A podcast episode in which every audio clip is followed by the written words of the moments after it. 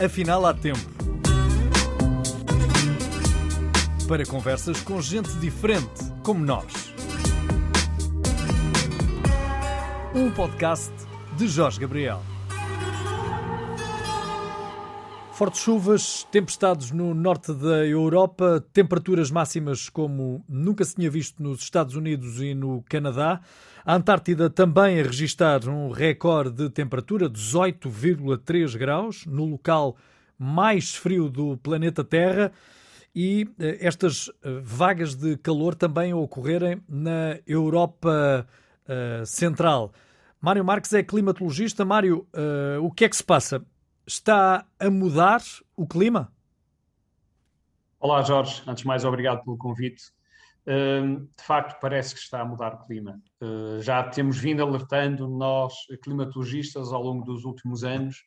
Eu penso que nesta, nestas últimas duas décadas temos mesmo vindo a assistir a fenómenos, mesmo no nosso território nacional, muito adversos, antagónicos, muito diferenciados de um ano para o outro, inclusive até no dia-a-dia, a, a, a, conversando com a, a pessoas, a, elas indicam que os tempos já não são os mesmos, a, já nada é certinho, portanto, a, tudo muda muito de forma a, a, mais rápida a, e, portanto, a, existe uma mutação muito grande nos padrões atmosféricos. E, de facto, este ano, acho que está a ser um ano excepcionalmente comprovativo daquilo que temos vindo a defender, não é? Como já bem referiste no início, uh, tivemos ondas de calor uh, no hemisfério norte, no círculo polar, polar ártico, quer a este, quer a leste, tanto no continente americano como no euroasiático, com recordes de temperatura semelhantes àquelas que são registadas uh, em, em áreas semidesérticas, semiáridas, uh, com quarenta e sete graus no, no Canadá, uh, portanto, uh, trinta e sete, trinta e oito graus no norte, noroeste da Rússia. Uh, uh, portanto, e inclusive aqui uh, nós uh, em Portugal estamos com, uh, não é? Por exemplo, tomando o dia de hoje e outros dias mais, uh, mais em conta no mês de junho e de julho, uh, que praticamente uh, faz lembrar um pouco março, não é? Uh, portanto, bastante, bastante antagónicos. E, de facto, o clima uh, parece estar a mudar e está-nos a avisar ultimamente uh, de que isso se irá passar de uma forma mais, mais contínua e mais extrema. Sabemos que o planeta Terra tem milhões de anos. Estes registos mais específicos, uh, que são a base que sustenta as vossas previsões, não são uh, muito diminutos, uh, dado que eles só sucedem há pouco mais de cem anos? A nível de registros, há vários países que têm registros já há quatrocentos anos, como é uh, o caso da Inglaterra, o Reino Unido, a Alemanha há duzentos anos. Portanto, existem, o, o país já tem um, um, um, um Mas os não, dados... não com já, o padrão, não com os padrões existentes atualmente. Não, não. com os padrões, inclusive até uh, na, na Inglaterra eles têm dados da pequena idade de gelo, isto é, que se passou no século dezassete e dezoito, portanto, com o chamado Maunder Minimum, né, ou a pequena idade de gelo, que se registaram temperaturas muito baixas e os rios da Misa e muitos rios da Europa estavam completamente congelados. Agora, de facto, a Terra tem quase quatro mil e quinhentos milhões de anos, com seres vivos cerca de mil e trezentos milhões de anos e com o homem há cerca de, podemos dizer, um milhão de anos. Mas pronto, isso são teorias de evolução.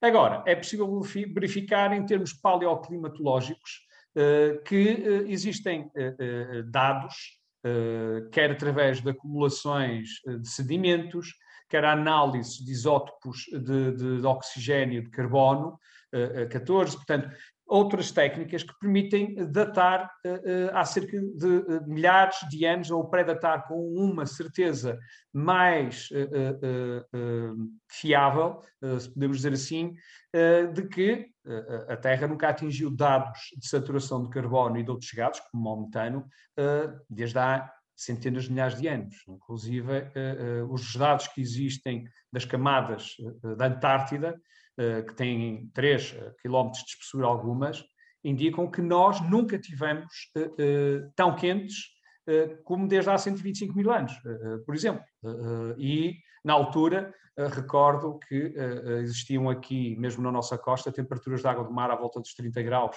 Uh, uh, portanto, e um sistema de sedimentação lagunar. Uh, só que isso, obviamente, uh, traz-nos aquela velha questão. Uh, Como em tão pouco espaço de tempo nós conseguimos mudar a nossa atmosfera. E, de facto, isso está a acontecer. E quero lembrar, Jorge, que o carbono é um dos gases de efeito de estufa. Nós temos aí dois gases muito mais perigosos, que é o caso do metano, que é trinta a trinta e cinco vezes mais gás de estufa do que o carbono, e o próprio vapor d'água. Não nos esqueçamos que a atmosfera de Vênus está como está devido a uma evaporação dos oceanos. Portanto, os, os oceanos evaporaram-se para a estratosfera. Portanto, há nuvens com uma profundidade de centenas de quilómetros a uma temperatura uh, brutal, não é? Uh, e, portanto, isso uh, devido ao gás de efeito de estufa, vapor d'água, não é? Nós já, vamos, uh, e... nós já vamos voltar a falar da história da Terra e da história da, do Sistema Solar, que é o sistema que mais próximo está, está de nós. Mas queria olhar para a atualidade. Uh, estando o homem já a uh, passar parte do seu tempo em turismo, num avião, uh, saindo da atmosfera para admirar o planeta e tendo tantos recursos tecnológicos, como é que na Alemanha, Bélgica, Luxemburgo, França, Holanda, Suíça, ninguém conseguiu prever a quantidade de água que acabou por cair, que, segundo li, correspondeu em pouco tempo, em, salvo erro, dois dias, o mesmo que choveria durante dois meses? Uh, correto, Jorge. Uh, de facto, as precipitações foram muito intensas. Em alguns locais, inclusive, numa questão de meia hora, meia hora, choveu uh, uh, metade de uma quantidade mensal. Portanto, e em duas horas, e em duas horas, choveu um mês de chuva, não é?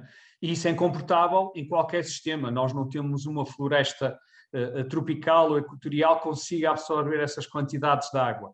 Mas também quero salientar outra questão, Jorge, é que nas imagens, muitas das imagens que nós verificamos, existiam ao longo de pequenas linhas de água, ribeiros ou pequenos cursos de água, uma uh, uh, uh, edificação muito grande, uh, portanto, sem qualquer margem, e muitas delas em leito de cheia.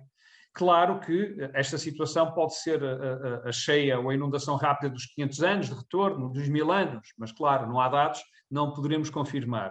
Mas o que o nosso instinto histórico nos indica é que devemos afastar dos recursos de água e não assentar em cima deles. E denota-se um pouco também da exposição. Agora, voltando à tua questão de fundo, nos radares uh, uh, e nas previsões indicava que iria existir a probabilidade de inundações rápidas.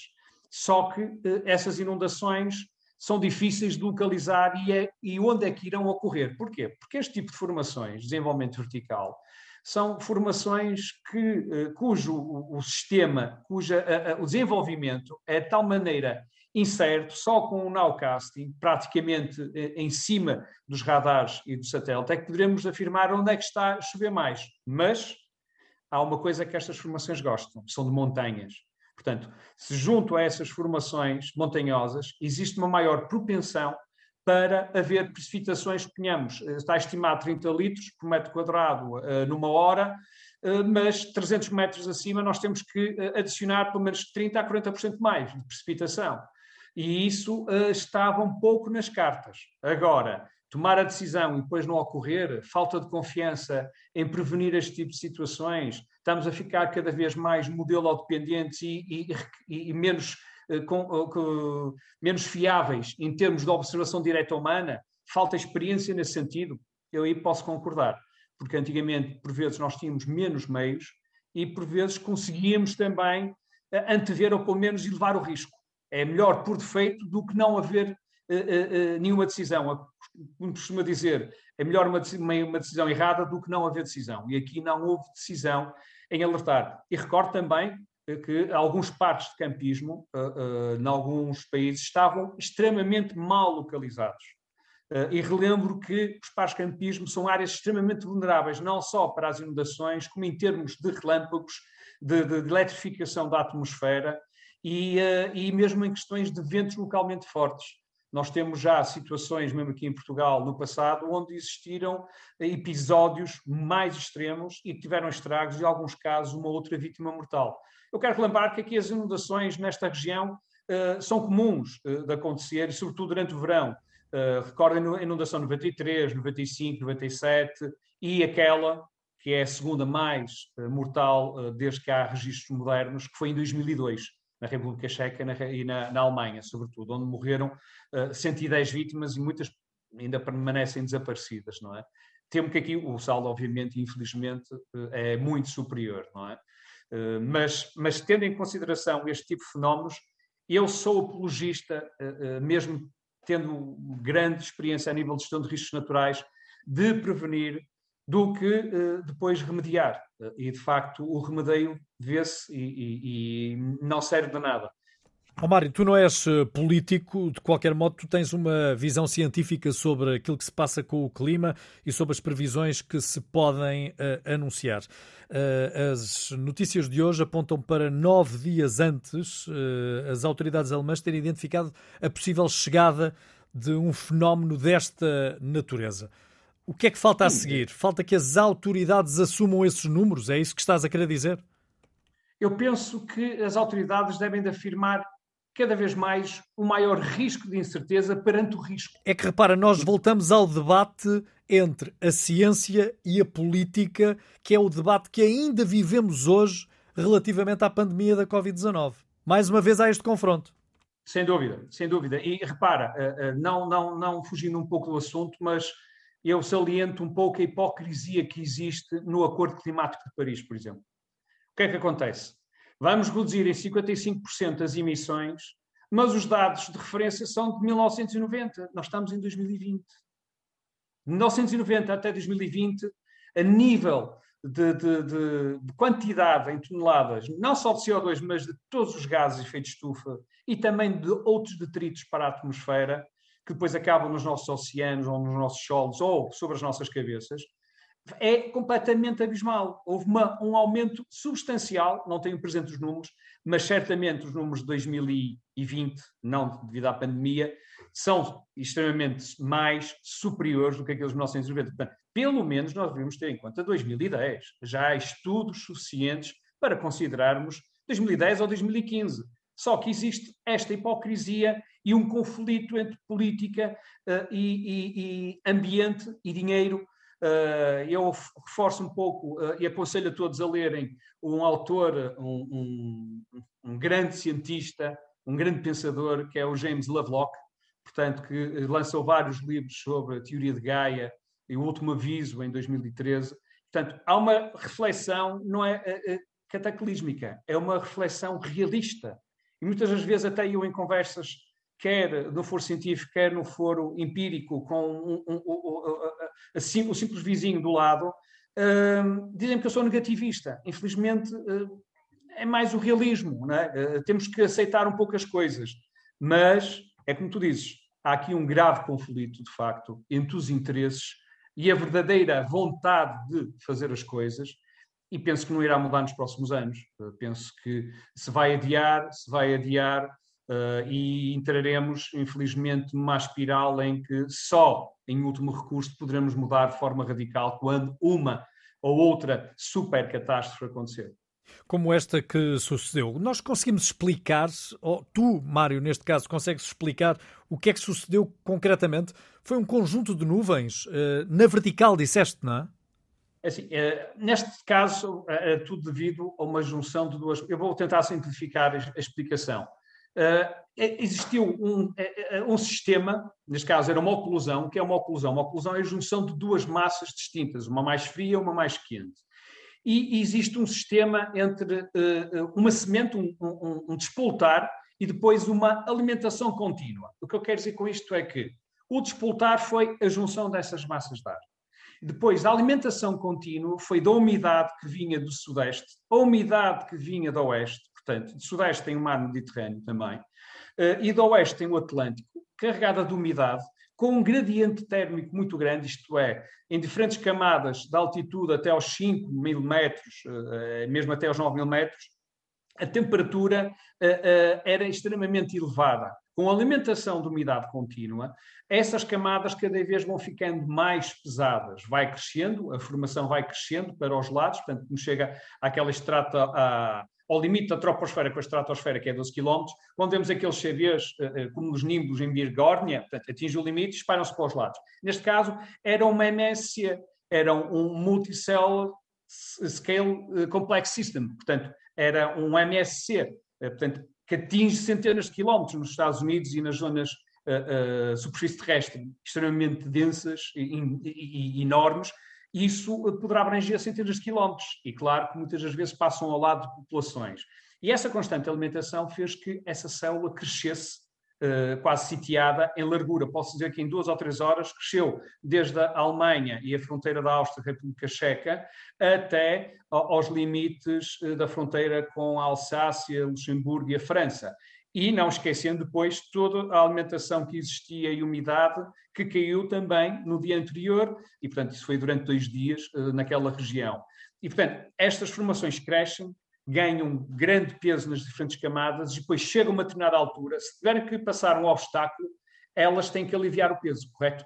E ao aliviar, é a queda de toda a precipitação, toda a chuva acumulada em diferentes camadas, uh, e portanto aliviam, ficam mais leves de espaço. É por isso que estas formações de desenvolvimento vertical gostam de montanhas. Além de, repara, temos aqui um sistema montanhoso em que a formação nebulosa está a acumular, a acumular, a acumular, a acumular, que chega a um ponto que está de tal maneira acumulada, consegue passar, mas tem que aliviar a carga. E, portanto, é um pouco esta forma simplificada que ocorreram essas precipitações intensas junto a essas formações Uh, uh, montanhosas, não é? Uh, e claro, depois há, há outros fatores aqui uh, uh, em, consider, em consideração, como a helicidade, a vorticidade dentro dessas formações. Mas repara, uh, Jorge, uma formação, uma simples formação, como nos unimos uma trovoada de um aguaceiro que passa e nós conseguimos ver até o limite no horizonte do fim, onde começa essa formação, estima-se que pesa quatrocentas e cinquenta mil toneladas. Portanto, é muito peso é na nossa água, atmosfera, não? Portanto, muita situação que está a ser transportada. E repara que há, há, há relatos de queda de saraiva também de bolas de golfe. Portanto, e isso indica que para atingir um tamanho de bola de golfe, o, o, o, o grão inicialmente de um alfinete subiu, desceu, viajou, subiu, desceu constantemente, congela, descongela, desce, sobe, congela. E, portanto, para atingir o tamanho de uma bola de golfe, deve ter viajado consideravelmente, por vezes mais de cem quilómetros por hora, cento e cinquenta quilómetros por hora, dentro dessas formações, para depois cair finalmente. Não é? Está explicado aquilo que se passou na Europa. Uh, mais uma vaga de calor se aguarda nos Estados Unidos e no Canadá. Recordo-me que falámos na primeira ou na segunda vaga de calor e tu uh, disseste-me na altura que uh, era possível que estas vagas de calor ocorressem uma vez de década em década. Foi mais ou menos isto que tu me disseste, não foi? Uma vaga Sim. de calor, não uma quatro calor no mesmo ano, não é? Sim. Neste mesmo ano, e recordas que mencionei que existiria um grande potencial para não ficarem por aqui durante este ano. E, e, e há de reparar que é em dois, em dois extremos. Isto tem a ver com um bloqueio em simultâneo por parte de dois anticiclones. Os americanos têm, e os anglo-saxónicos têm uma dominação que é chamado Rex Block. Portanto, esse Rex Block é praticamente uh, uh, um bloqueio à circulação zonal, portanto, do globo, que é do oeste para leste, e, portanto, temos um ciclone, anticiclone de um lado, temos anticiclone do outro, esse calor fica uh, uh, fechado, portanto, uh, fica preso, não é? Na atmosfera, forma-se uma cúpula e, e portanto, não tem onde uh, uh, circular. E, portanto, está sempre neste sentido, ok? Vai ao hemisfério norte, sul, e, portanto, podemos ver que uh, naquele calor do, do, do, do, que, que atingiu no início de julho o, o Canadá e, e mesmo o norte dos Estados Unidos, a circulação vinha a descer pelas grandes planícies, vinha ao Novo México, subia, transportando novamente calor, aquecia sobre a superfície terrestre uh, pelos desertos, uh, todos do Novo México, do Arizona, etcétera, e transportava até ao paralelo quase sessenta, portanto, uh, por cima de Vancouver, e depois regressava outra vez. Portanto, teve assim esta circulação durante alguns dias, mas é uma circulação pouco intensa, ok? Isto é, os ventos não são muito fortes, é aquele ar abafado, calmo, portanto, e onde não existe hipótese do ar quente uh, uh, uh, atingir. Porque normalmente o ar quente, quando atinge determinadas altitudes, começa a arrefecer, não é? E, portanto, começa a descer novamente e, portanto, sente-se esse efeito. Aqui não acontecia isso, porque as temperaturas a mil e quinhentos metros, por exemplo, estavam nos trinta, trinta e cinco graus. Portanto, as temperaturas... E qual é o normal, e qual é a temperatura normal a essa altitude? O normal nesta época do ano para estas, estas áreas é à volta, no máximo, no máximo, quinze graus. Portanto, é quando atingem aquelas temperaturas à superfície de vinte e oito, vinte e nove, houve um ano ou outro com trinta, trinta e um, mas muito pontualmente, portanto, só para dar, teres a ideia desta situação, não é? O mesmo se passou na Rússia, foi muito semelhante. E depois tem uma, há uma questão, é que estes anticiclones são anticiclones estáticos, ok? Os anticiclones dinâmicos são anticiclones que se formam nos oceanos. O anticiclone dos Açores, de Santa Helena, portanto, são anticiclones que oscilam numa posição no oceano. Vão para norte, vão para sul, vão para as Bahamas, uh, estende-se até à Islândia. Portanto, estes não, estes são sitiados, ficam estáticos. E depois, a partir do momento em que uh, uh, se formam, não desaparecem uh, de um momento para o outro como um anticiclone dinâmico. Por exemplo, nós tivemos aqui o anticiclone dos Açores estes dias, uh, estendido em crista e injetando este ar quente, né, desde o dia uh, oito,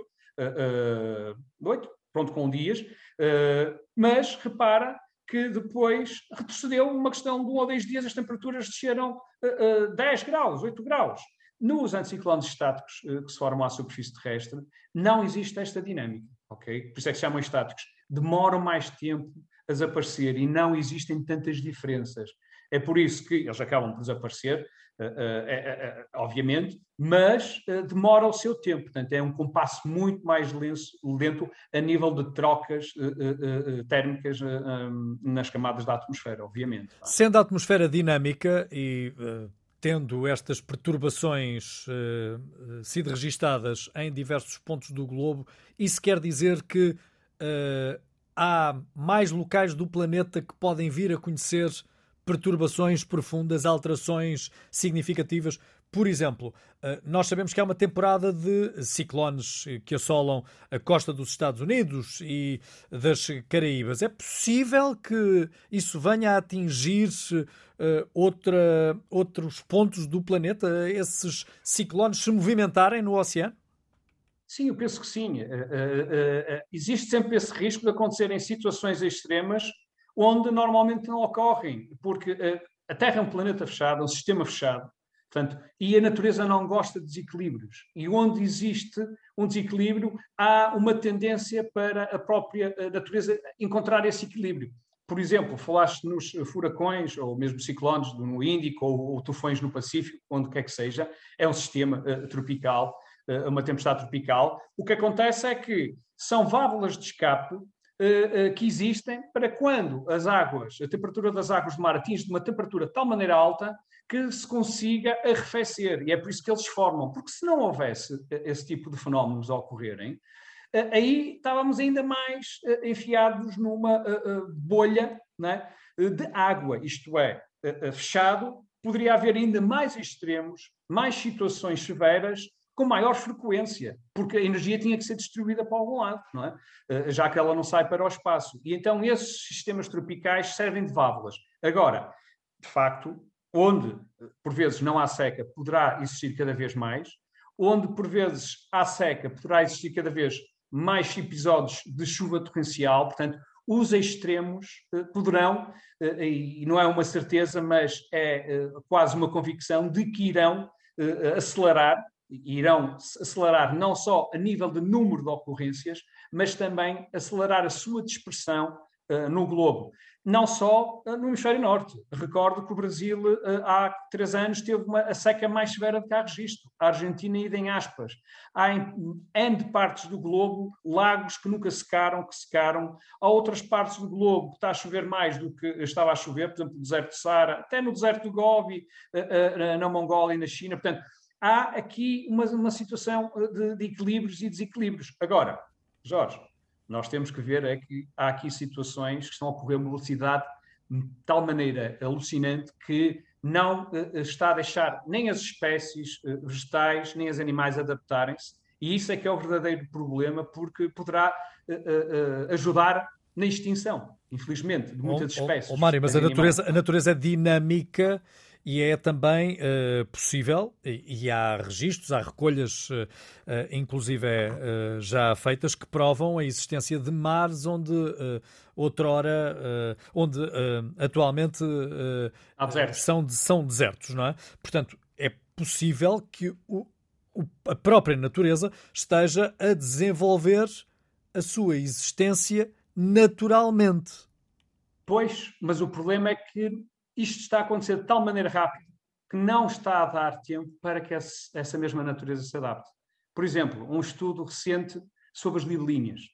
Uh, o que é que tem as linhas uh, uh, chamadas para o assunto? É que as, as asas das libelinhas refletem uma determinada cor consoante a temperatura. E o que é que está a acontecer? Nos países onde essas temperaturas estão a aquecer, essa refletividade das, das asas não é tão intensa e as reproduções estão a decrescer trinta por cento. Isto num ano. Portanto, o que é que isso quer dizer? Eu estou pegando este exemplo, como pode ser outros exemplos, não é? A capacidade de adaptação da vida animal e da vegetal não está a acompanhar a velocidade da mudança climática.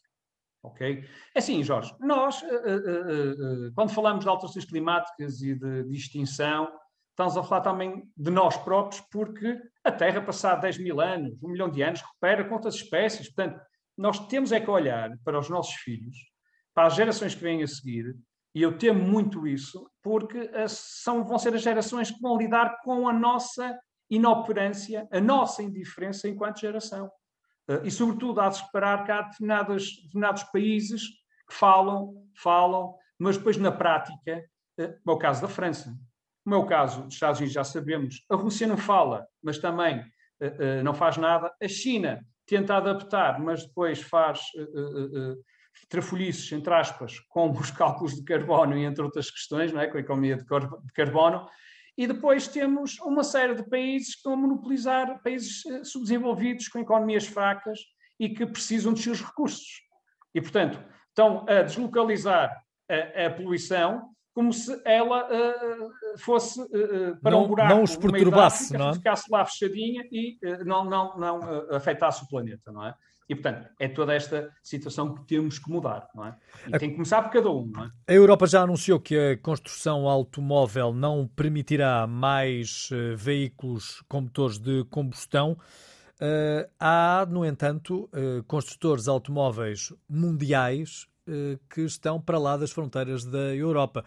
Uh, claro. Estou, por exemplo, a olhar para o Japão, estou, por exemplo, a recordar-me dos Estados Unidos e da própria China, que está a ganhar Sim. uma escala incrível. E a Coreia do Incrível. Sul, por exemplo. Uh, não chega, pois não, ser só a União Europeia a deixar de ter não, motores não. a combustão. Não, não, não chega só a União Europeia e também não é só o aspecto automóvel, Jorge. Uh, temos que falar no aspecto dos barcos. Okay? O, tudo que é barco funciona a fuel óleo, que é o lixo do crudo. Portanto, é a matéria-prima mais barata e a mais poluente, não é? E isso, uh, uh, multiplicar pelos, pelas centenas de milhares de navios neste momento que em simultâneo estão a navegar no globo. E aviões, e se me nunca... permites. A diga? E aviões, isso, se me permites. Sim, milhões, sim, sim. Mas já não queria chegar a estas calmas, aqueles super barcos que nunca desligam os motores, independentemente de estarem atracados ou em andamento. Constantemente.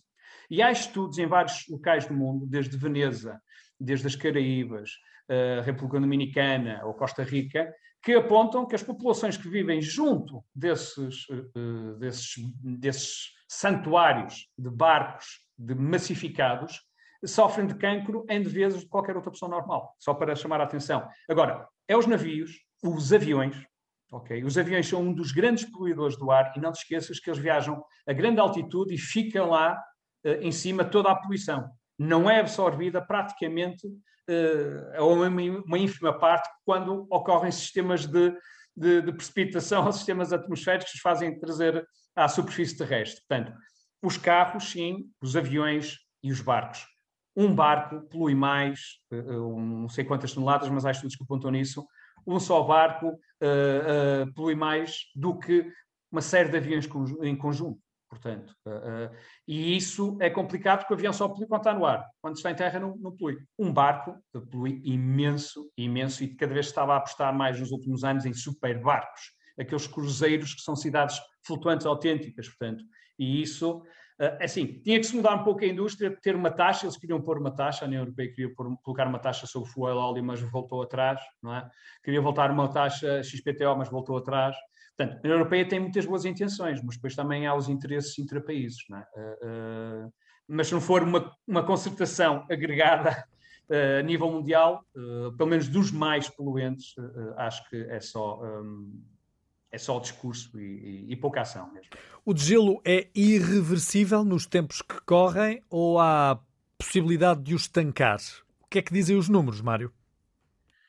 Ora bem, os números dizem que eh, estamos a quase, eh, eu acho que já passamos, na minha opinião, eh, já passamos o limiar. Portanto, a calote eh, do gelo no hemisfério norte eh, é uma questão de tempo. Não é quando, eh, não é se vai acontecer, mas é quando irá acontecer. Mas a Groenlândia uh... não é a Greenland, ou seja, a terra verde, ela já não foi verde? Já foi verde. Já foi verde quando nós praticamente eh, não pensávamos por cérebro próprio, né? Éramos quase um instinto animal. Obviamente que já tivemos a Greenland verde, mas que já tínhamos outras áreas do globo completamente congeladas, não é? Porque nada é fechado e a Terra, com as, as placas tectónicas a movimentarem-se, portanto a deslocação, a deriva continental, portanto faz com que outras áreas do globo eh, possam ter eh, tido tempo mais frio, acumulação de gelo, etcétera. E tudo indica que sim, né? Nós já tivemos aqui, né? Segundo a teoria da bola de neve, nós tivemos aqui gelo, calotes polares, até, até à Península Ibérica. Agora, é um facto, é que os números apontam que estamos, a, a, alguns mais céticos, eu penso que não é uma questão de ser cético, mas se calhar a, a, mais realistas, já apontam para uma irreversibilidade Da, da, da, das calotes polares, do degelo completo, sobretudo no verão. Mas uh, uh, também, para revertermos esse processo, nós tínhamos que parar toda a atividade humana, toda a atividade humana, não é? Durante anos. Portanto, bom, para já sabemos que isso é impossível. E era uma situação muito, mas muito mais lenta, porque as calotes polares dependem não só do congelamento da água, mas sobretudo também dos glaciares, de, de, de, da acumulação de neve ano após ano. Portanto, tínhamos que estar anos seguidos, praticamente, para recuperar valores de mil novecentos e oitenta, setenta e nove, acho que há registros de satélites, não é? Uh, completamente, uh, sempre a levar quase todos os dias nessas latitudes, não é?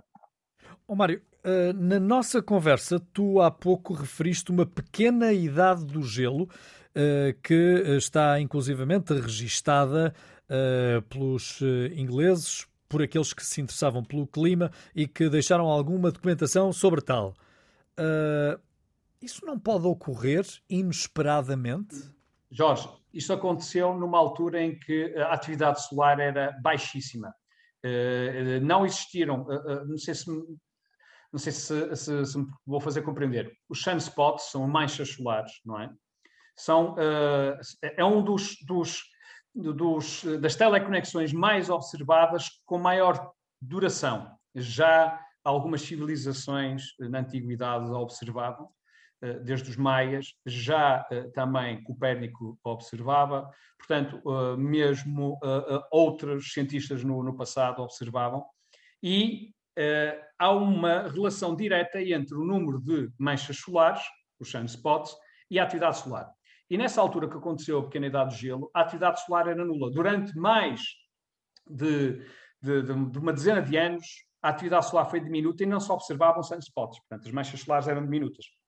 Nós tivemos isso no inverno de dois mil e nove, dois mil e dez, que foi uma, uma transição de um dos ciclos. O Sol tem vários ciclos, né? Desde os ciclos de Milankovitch, que são a cada onze mil anos, ou vinte e um mil anos, depende, até aos ciclos de maior atividade solar. Em dois mil e nove, dois mil e dez, tivemos aquele inverno muito rigoroso e muito frio, foi um mínimo solar, passamos para o novo ciclo uh, vinte e quatro. O novo ciclo vinte e cinco entrou no final do, uh, no início do ano passado, em fevereiro, segundo há consenso, de dois mil e vinte. Portanto, nós devíamos ter tido um mínimo solar, pelo menos, e tivemos aí dois anos com um mínimo de sunspots, já nos registava há alguns anos.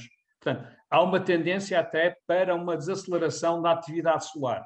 Se não houvesse ação antrópica, eh, eventualmente teríamos temperaturas mais frias, tínhamos as consequências disso, não é?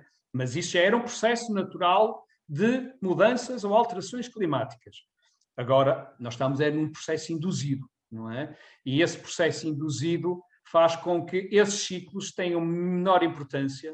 Uh, essas manchas solares são observadas mais para uh, monitorizar os sunflares, né? As injeções uh, de massa coronal, uh, que são muito perigosas para a nossa atmosfera. Uh, relembro que nós tivemos, tivemos o evento Carrington em mil oitocentos e cinquenta e nove ou cinquenta e seis, salvo erro, que se fosse... Se acontecesse agora, Jorge, nós já pensamos de outras catástrofes, Se acontecesse agora, poderíamos dizer que a maior parte do planeta ficava sem eletricidade durante seis meses. E o que é que ocorreu? Isso, queres, queres contar? Esse foi uma, uma, uma grande explosão solar, uma massa de categoria máxima, portanto, que foi injetada uh, de plasma, uh, que uh, posso dizer que a, a aurora boreal na altura foi reportada a, a latitudes de Cabo Verde, portanto, em alguns locais do hemisfério. Isto quer dizer que o nosso escudo magnético, se não existisse estávamos queimados, obviamente, fez com que existisse uma tal proteção, uma projeção, que em vez de atingir as latitudes de sessenta graus norte, não é? Por vezes raramente cinquenta e tal, cinquenta e seis, cinquenta e cinco norte, fosse até latitudes quinze graus norte, não é? E isso faz com que exista o quê? A nível da atmosfera, completamente uh, uh, traçalhados seriam todos os satélites. Essas injeções de massa uh, uh, uh, elétrica, Sol, acaba por ser, essas explosões fazem com que os satélites saiam de órbita, portanto, uh, inclusive é um dos maiores perigos para os astronautas da, da Estação Espacial, e quando existem explosões solares, nem que seja em mínima escala, eles têm que se resguardar, portanto, e isso fazia com que todo, o, o, é, é como se fosse era um impulso eletromagnético, portanto, o impulso eletromagnético geral Uh, acabava com a maior parte dos, uh, uh, uh, dos transformadores uh, a nível mundial. Portanto, as nossas centrais hidroelétricas uh, uh, acabariam por uh, ter uma uh, uh, completa ruptura, não é? Mas isso é outra questão. Mas porquê? Falar no Sol, porque o Sol é o principal elemento climático uh, e o, a principal teleconexão. Só que nem isso agora nos está a valer, nenhuma Uh, menor atividade nos está a valer, de, nos está a salvar um pouco do aquecimento. Imagine-se se o Sol estivesse num ciclo normal, não é? E não estivesse com menor, com menor atividade. Vamos olhar para o presente e para o futuro. O que é que temos de fazer hoje, Mário, para salvaguardarmos o nosso clima? O que é que é imperioso fazermos para uh, termos uh, menos quantidade de metano, de carbono e de vapor de água? Olha, Jorge, eu tinha aqui uma lista imensa.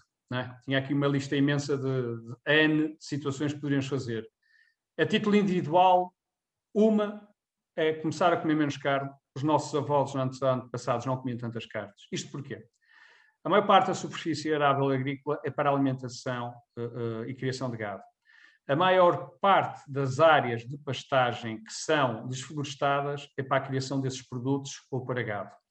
O gás metano emitido por essa população de diferentes uh, uh, uh, raças, uh, é muito superior à humana.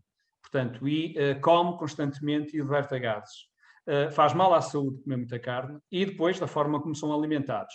Outra questão, andarmos mais a pé é saudável, mas temos que combater um pouco o sedentarismo. Eu acho que o, que o ser humano cada vez está mais comodista. Uh, eu, não prefiro, eu prefiro estacionar o carro e andar um bocadinho mais a pé.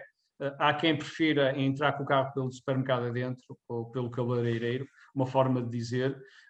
E temos outra questão, é que não abdicamos do nosso conforto. Não é? Nós, muitas vezes, somos apologistas, vejo isso por amigos meus, colegas, conhecidos, familiares, mas uma coisa é falar, outra coisa é concretizar. Não é? E temos de ser menos consumistas, consumir menos roupa, okay? Consumir menos uh, uh, uh, gadgets, menos utilitários. Porque é que há necessidade ai, ai, de nós comprarmos... a economia, ai, ai, a economia, Mário. É verdade, é verdade. A economia circular tem que ser primordial nesta fase uh, e, obviamente, temos que diminuir o consumismo. Se não diminuirmos o consumismo, nós não temos recursos para esse planeta. E é, é a falta de recursos desse planeta que, nos, que calhar, nos fará uh, ir por um caminho uh, uh, de eventuais conflitos, ou ir para um caminho de, se calhar, ok, chegou a hora de ter uma lei mundial. Isto porquê? Porque a floresta amazónica não é do Brasil. Temos que começar a pensar assim. A floresta amazónica é de todos. O Oceano Atlântico é de todos. O Pacífico é de todos. Não podemos passar lá por ser o Brasil, aquilo antes de ser o Brasil já tinham os indígenas. Portugal descobriu, ok, foi, foi colocado o nome, fronteiras, mas é um planeta. Nós temos que chegar à conclusão, temos que agir, uh, uh, temos que ser a geração do eu. Não sei se me faço entender. Temos que ser eu e não só nós. Porque é muito fácil falar de nós. Nós temos que fazer nós e eu. O que é que eu tenho que fazer como indivíduo? Okay? E, é, e é isso que tem que ser feito. É eu, mas é pensar à escala global. Uma planeta Terra é um só, é a nossa casa. E temos que pôr, a nível ambiental, fronteiras à parte. Completamente. Não falo só a nível de poluição, como de recursos ambientais, mas sobretudo como uh, seres humanos. E isso é que é o mais difícil, não é? Se duas pessoas num casamento ou numa união é uma das coisas mais difíceis de, de, de trabalhar, uh, imagina agora, uh, nesta confusão, os interesses, etcétera, isso é muito complicado. Uh, eu gostaria que fosse mais nessa vertente, obviamente, não é? Ó Mário, tu não estás a ser pessimista, catastrofista, porque não é difícil de encontrar cientistas, basta fazer uma pesquisa no YouTube, basta fazer uma pesquisa na internet, que contradizem tudo o que tu afirmaste nesta entrevista. Obviamente que há sempre o outro lado, não é? O lado da negação, o lado de que se pode ir por outro caminho, pode sempre ir por outro caminho, agora quer é que me mostrem qual.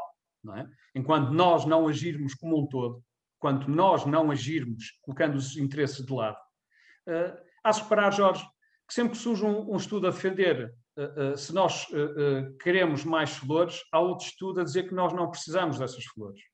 Portanto, quem é que patrocina esses estudos? Vem de onde?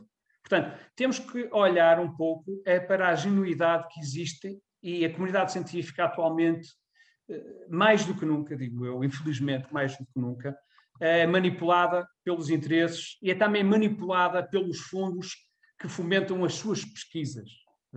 E há de reparar que, por exemplo, o I P C C. O I P C C já reviu as temperaturas cerca de trinta e tal vezes, desde uh, uh, os anos noventa. Explica-nos uh, o que é o I P C C. É, é, o I P C C é o painel governamental para as alterações climáticas, não é? Com as siglas em inglês, não é? E, portanto, uh, mas quem é que uh, uh, apoia esse fundo? Quem é que apoia essa instituição?